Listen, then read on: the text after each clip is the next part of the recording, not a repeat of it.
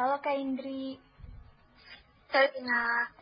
Uh, saya di sini Vina dan uh, saya di sini juga akan membahas tentang kasus TKI ilegal. Tetapi di sini saya nggak sendiri, saya bersama kakak tingkat saya HIWI 2017. Kak, kita kan tahu nih masyarakat kita yang bekerja di luar negeri ada yang legal dan ada juga yang ilegal. Banyak kasus pemberitaan yang berkaitan sama TKI ilegal, Kak. Gimana menurut kakak sendiri tentang hal tersebut? Betul sekali. Banyak pemberitaan tentang TKI-TKI ilegal. Sebenarnya sih sedih, tapi mau gimana lagi? TKI ilegal kan muncul pasti karena ada fakta-fakta yang membelakangi mereka semua. Mengapa dia memilih menjadi TKI ilegal, mengapa mereka tidak memilih untuk menjadi TKI ilegal, dan lain-lain. Sebelumnya kan kita tahu kan bahwa TKI ilegal itu sangat-sangat beresiko pasti sedih lah ya kalau mereka yang memilih menjadi TKI ilegal. Iya sih kak, bener banget. Oh iya kak, gimana sih kita bisa tahu kategori TKI ilegal itu apa aja? Hmm, namanya juga TKI ilegal kan, pasti mereka tidak memiliki dokumen. Mereka masuk ke suatu wilayah atau negara pasti tanpa melalui proses pemeriksaan. Nah, untuk kategorisasi mereka sebagai TKI ilegal ada beberapa macam, seperti mereka tidak memiliki surat dan dokumen perjalanan antar negara, izin kerja, eksis permit, hingga mereka yang awalnya berangkat ke sebuah negara ini melalui pemerintah alias resmi, alias legal, mereka bisa loh dikategorikan sebagai TKI ilegal. Loh, kok bisa, Kak? Iya, karena mereka yang berangkat secara resmi ke sebuah negara untuk bekerja, pastikan di paspornya yang dipegang oleh tiap individu ada masa berlakunya kan? Nah, setelah masa berlakunya yang dicantumkan dalam paspor ini habis, mereka nggak langsung pulang ke Indonesia, alias masih menetap di negara tersebut. Alhasil, mereka yang awal mulanya diberangkatkan menjadi TKI ilegal, TKI ilegal statusnya berubah menjadi TKI ilegal. Itu, Vin. Kan kakak tadi ada nyampein tuh, kalau banyak masyarakat kita yang menjadi TKI ilegal, tentang TKI ilegal, kakak ada informasi tidak terkait data perkembangan TKI ilegal yang yang terdata? Ada. Oh, yang terdata ya. Ada dong, di ada dong, Vin. Data perkembangan jumlah TKI ilegal yang terdata pas di tahun 2017 sih. Nah, pemerintah kita kan punya badan yang bergerak untuk TKI kan. Kita kenal dengan sebutan PNP 2 TKI atau kepanjangan dari Badan Nasional Penempatan dan Perlindungan Tenaga Kerja. Nah, badan ini itu mencatat sebanyak 2.500 TKI ilegal yang berangkat ke Arab Saudi. Waduh, banyak banget, Kak. Mereka yang berangkat di Arab Saudi bakal ditang bakal ditampung dengan baik. Secara mereka semua kan ilegal.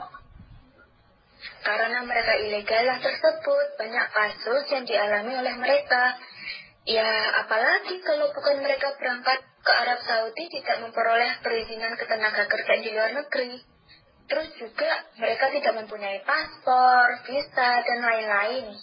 Kebanyakan mereka kan nekat berangkat ke negara-negara tujuan karena ada iming-imingan gaji besar. Ya kalau kita kenal sih kayak istilah tergiur gaji besar gitu, secara nggak langsung mereka kan melanggar aturan dari pemerintah kita. TKI ilegal yang berangkat ke luar negeri kan otomatis nggak terdaftar di PNP 2 TKI kan. Jadi susah buat pemerintah melindungi mereka. Mereka yang sampai di negara tujuan dengan status TKI ilegal, mereka nggak dapat hak sebagai TKI. Hak yang kakak maksud hak seperti apa kak? Hal-hal yang nggak didapat oleh TKI ilegal di luar negeri tentunya datang dari sektor pemerintah ya. Dari hak yang pertama itu ada jaminan sosial, terus yang kedua jaminan hukum, yang ketiga itu jaminan hak untuk memperoleh keamanan. Nah, di mana pada jaminan sosial ini para TKI ilegal itu tidak mendapatkan hak atas jaminan sosial di negara tujuan. Terus yang kedua tadi kan ada jaminan hukum nih. Nah para TKI ilegal ini tidak mempunyai hak untuk memperoleh jaminan hukum yang sesuai dengan aturan undang-undang yang berlaku di negara tujuan.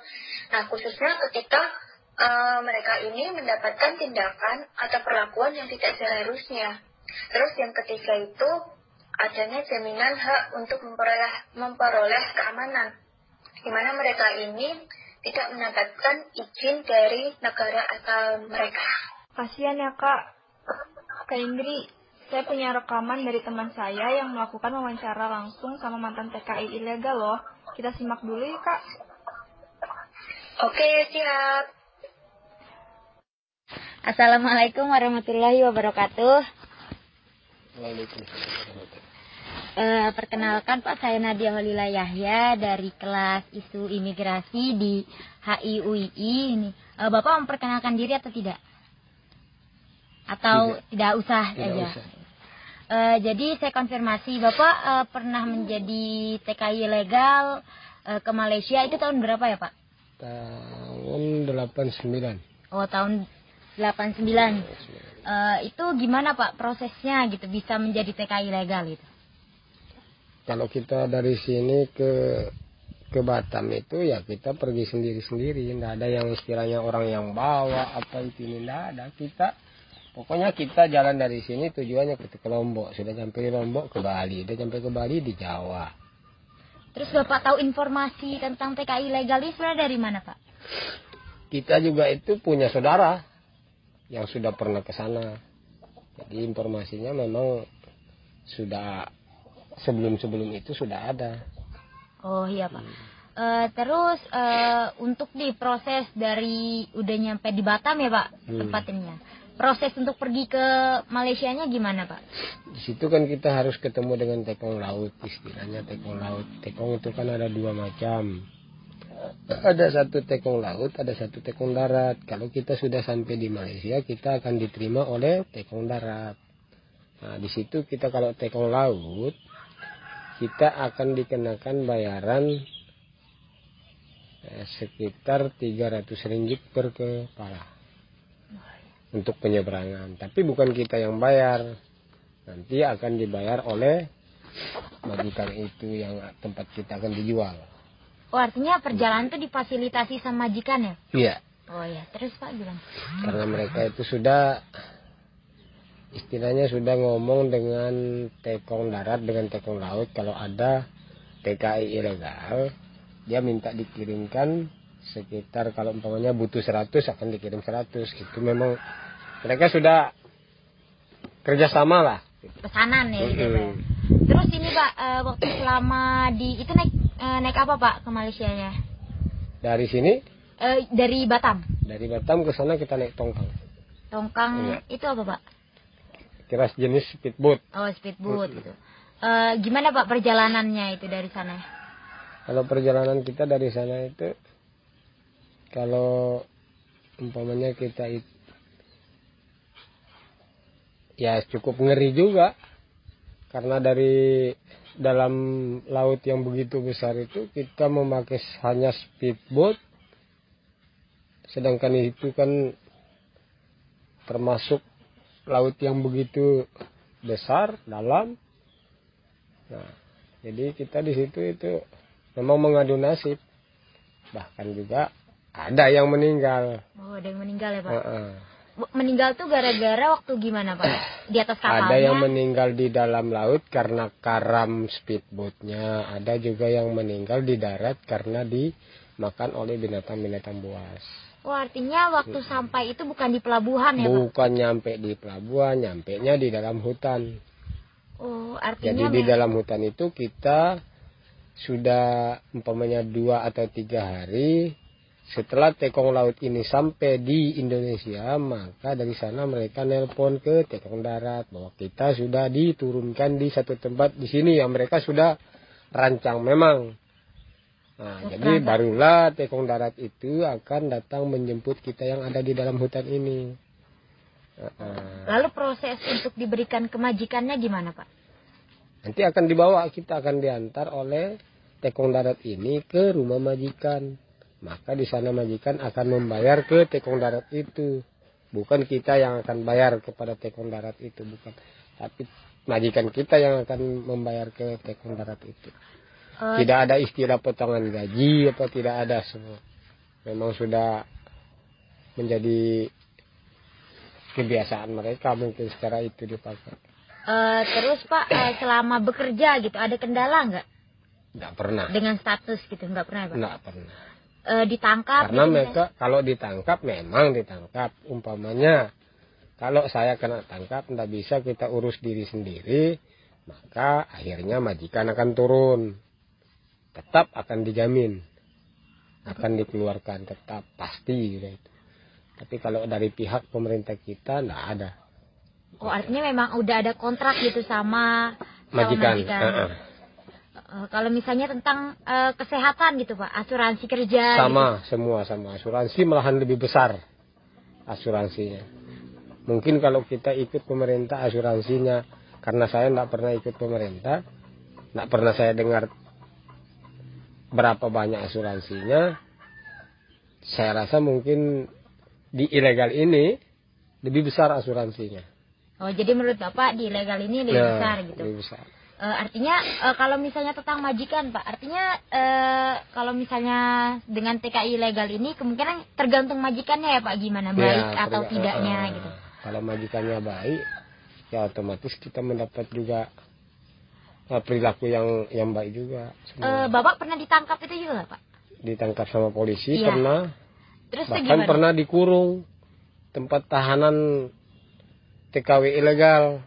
Tapi karena kita punya majikan itu eh, punya tanggung jawab, mereka mengeluarkan kita secara jaminan mereka. Karena mereka juga punya izin, istilahnya izin PT-nya itu yang bisa mengeluarkan orang itu.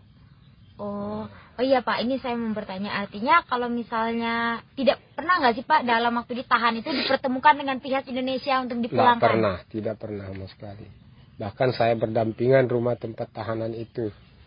Saya tidak pernah melihat selama 8 tahun saya tidak pernah melihat pemerintah Indonesia itu datang ke situ. Artinya arti, eh, pemerintah Indonesia benar-benar tidak eh, tidak ada urusan gitu dengan Hmm. TKI ilegal. Jadi benar-benar dibiarkan apa tidak ada upaya pemulangan gitu Pak dari pemerintah Indonesia. Kalau masalah pemulangan itu bukan pemerintah Indonesia yang memulangkan, tapi pemerintah Malaysia yang memulangkan karena eh, kondisi penjaranya mungkin tidak mampu kalau terus-terus di ditahan. Artinya kemungkinan ada TKI ilegal yang majikannya tidak tidak ngambil dia ya Pak. ada, Akhirnya ada karena ada juga yang kerja kerja lepas istilahnya kalau kerja hari ini sampai hari dari dari Senin sampai Sabtu kerjanya minggunya mereka ngontrak di luar istilahnya kan lepas dari jaminan majikan. majikan. Nah, nah, kalau kita semua sama majikan kerjanya cuman hari Minggu libur, kadang-kadang kita tidak libur, berarti kita punya asuransi dari majikan, itu. majikan. Artinya tergantung kontrak ya. Jadi Eh, kalau misal untuk gaji Bapak selama di sana ada kira-kira gajinya berapa takarannya? kalau masalah gaji itu ada yang 1.500, ada yang tergantung tenaga. Jadi ter- Kalau tenaga kita bisa masuk overtime dalam seminggu itu umpamanya dua kali, berarti di empat minggu delapan kali bisa mencapai dua ribuan ringgit. Masa eh, pernah nggak sih Pak ada kasus eksploitasi kayak pemaksaan kerja gitu misalnya? tidak pernah. Kalau ke Bapak nggak pernah, tapi pernah nggak Pak dengar kasus gitu di perusahaan mana TKI rasa ilegal? tidak pernah. Tidak ya Pak. Tidak pernah. Artinya si Tekong tadi itu ada kerjasama yang memang memilih gitu untuk Iya. menjamin gitu. Lagipun kita itu karena kalau istilahnya ilegal itu termasuk TKI ini yang untung mana saya bilang untung kan karena mereka bisa memilih mana majikan yang baik mana majikan yang enggak mereka bisa tukar-tukar Oh, TKI Ah. ilegal tuh bisa tukar-tukar. Ah. Jadi kalau umpamanya sekarang dilihat majikan itu kurang baik ya pindah. Tapi kalau melalui legal ya tidak bisa karena kontraknya di situ. Oh, oh iya Pak, Ah. artinya eh, kan tadi eh, istilahnya Tekong ini kan memberikan ke pihak si yang mesan TKI ilegal Hmm. gitu. Nah, kalau misalnya nih akhirnya Bapak pindah itu untuk uh, sebelumnya tuh habisin dulu masa kerja minimal atau asal tidak itu? tidak perlu biar kita baru tiga hari itu kalau tidak cocok pindah ada konsekuensi nggak pak nggak ada oh cuma gaji yang nggak diberikan hmm. kan si uh, gaji diberikan biarpun satu hari kita kerja itu diberikan kalau Cina nggak pernah nipu oh seperti itu ya pak. Uh, kalau misalnya nih uh, di sana gitu bapak pernah nggak ada kasus kekerasan? Atau pernah nggak sakit gitu terus nggak diurusin gitu gimana? Pernah nggak kalau sakit nggak diurusin nggak pernah. Kalau sakit sampai keluar asuransinya kalau nggak salah sekitar tiga atau empat kali. Oh, bahkan bapak. kalau asuransinya tidak keluar majikan kita akan mengamuk. Oh gitu. Artinya memang eh, majikan itu majikan itu memang betul-betul dengan TKI ini. Jadi untuk mempertahankan ya. dia berusaha fasilitasi hmm. gitu kan.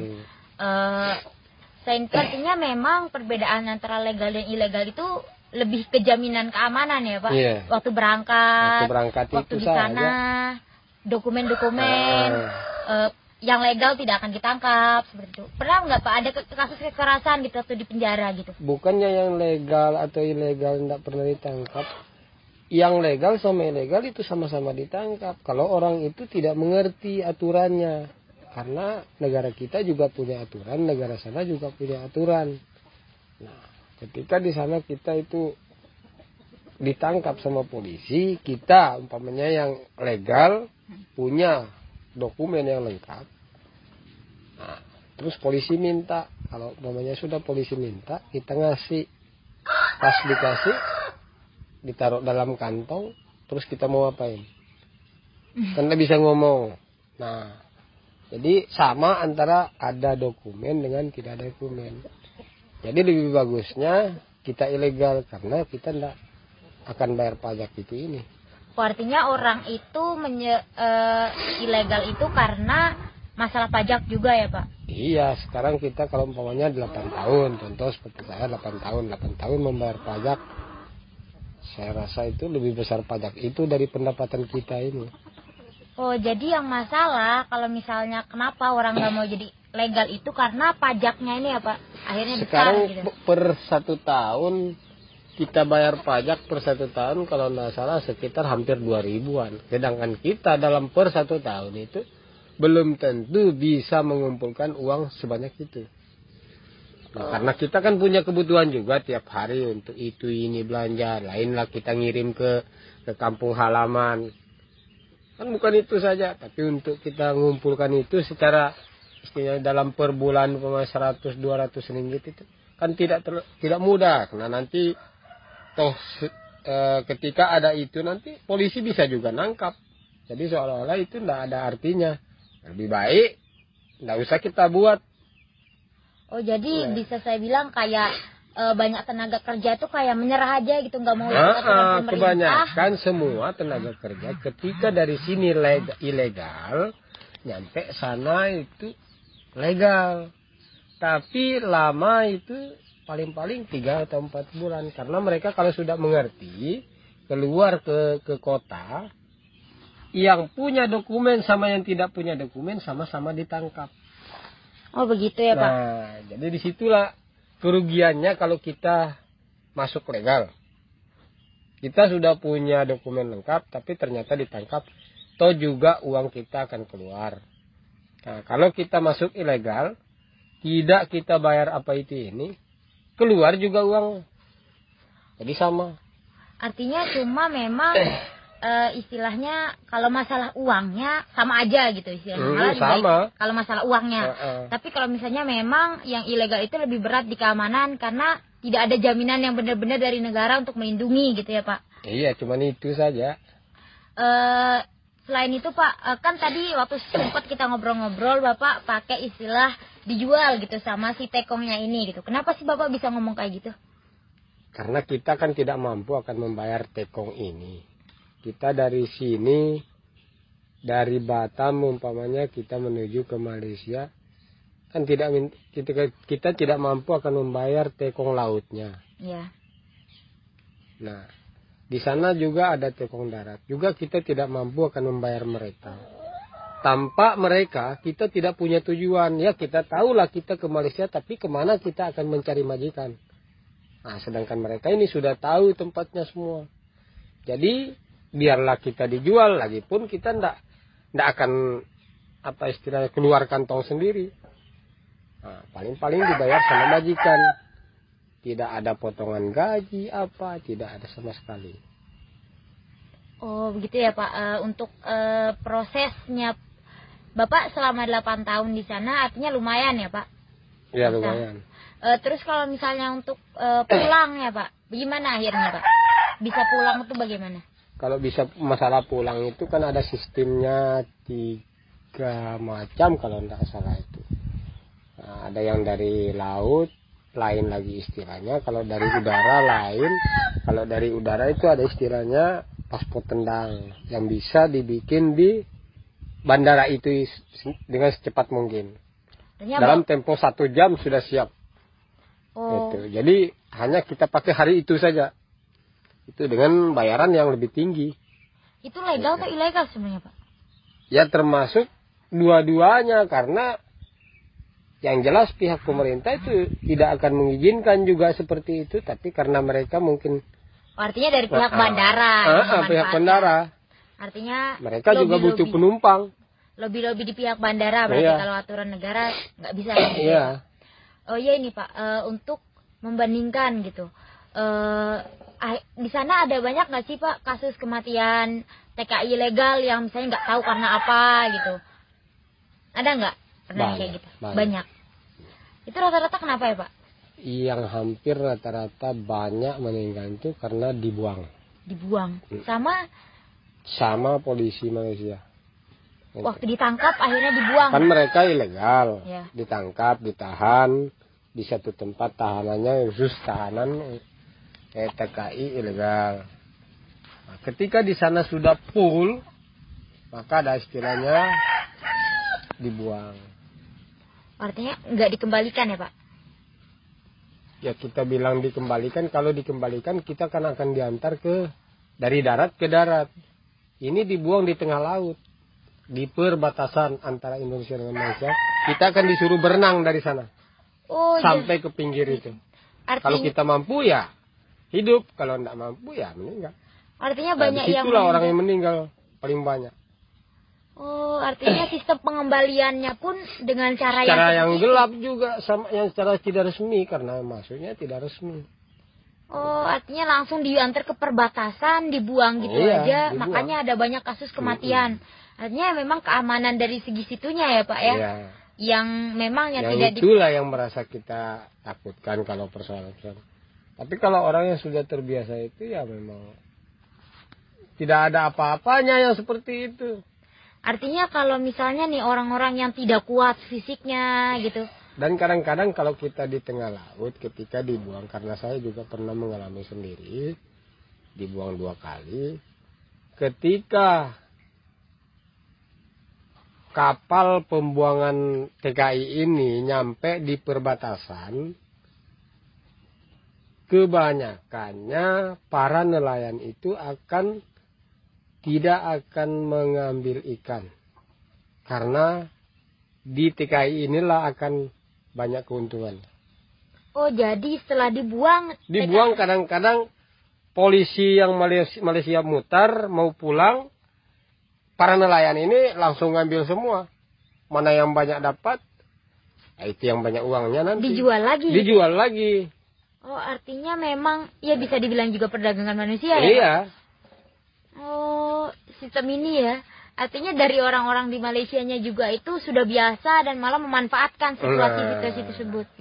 Tapi yang memang menarik itu uh, polisi yang dari Malaysia memang sengaja membuang entah maksudnya kalau, itu kalau dibilang sengaja ya enggak sih sengaja karena yang masuk itu sendiri juga ilegal.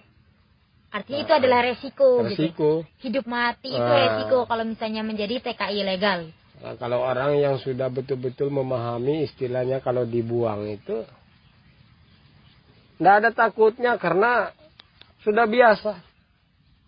Paling-paling dia cari cuman satu umpamanya kalau ada cerigen, cerigen dia cari. Ya hidup dia, biarpun dua malam. karena tetap ketemu dengan nelayan nah, ketika ketemu dengan nelayan langsung dinaikkan dijual lagi oh iya artinya bapak uh, akhirnya balik ke sini tahun berapa pak tahun 1998 oh 1998 gitu Uh, makasih ya Pak atas wawancaranya. Alhamdulillah tadi data-data yang saya perlukan sudah saya ketahui gitu. Uh, semoga ini Bapak sedang sakit, semoga segera disembuhkan gitu. Uh. Makasih ya Pak. Ya. Tiga. Gimana pandangan kakak terkait wawancara tersebut? Sangat-sangat miris. Miris banget dari pemberangkatan TKI ilegal sampai kembali ke Indonesia. Nah, resiko kematian inilah yang dari pemberangkatan, pemulangan, perdagangan itu ya menjadi PR tersendiri buat kita sebenarnya. Uh, lantas, upaya apa yang harus dilakukan oleh pemerintah kita, Kak, untuk mencegah bertambahnya TKI ilegal? Upaya yang harus dilakukan oleh pemerintah dapat berbagai macam, Vin. Misalnya, upaya yang sudah dilakukan seperti pemerintah kita itu membuat undang-undang, yang di mana undang-undang tersebut itu mengatur tentang perdagangan manusia ataupun perlindungan TKI di luar negeri. Terus juga undang-undang ini uh, salah satunya, salah satunya contoh ya, itu undang-undang nomor 39 tahun 2004 tentang penempatan dan perlindungan TKI. Nah, terus yang kedua itu pemerintah mengupayakan dalam melindungi TKI ini tercantum pada pasal 1 ayat 1 Undang-Undang Nomor 21 Tahun 2007 tentang tindak pidana perdagangan orang seperti halnya kayak perekrutan, pengangkutan, kekerasan, penipuan ataupun yang lainnya. Nah, upaya yang dilakukan oleh pemerintah ini nggak hanya satu itu doang, tapi juga pemerintah membentuk sebuah layanan terpadu satu pintu untuk para calon TK ini. Uh, apa sih tujuan dari LTSP ini? Nah, tujuan dari LTSP ini agar para calon TK ini dapat melakukan administrasi secara singkat dan efektif. Terus juga uh, layanan yang diciptakan oleh pemerintah ini tentunya diharapkan dapat membantu para calon TKI uh, eh, melalui proses rekrutmen, pelatihan,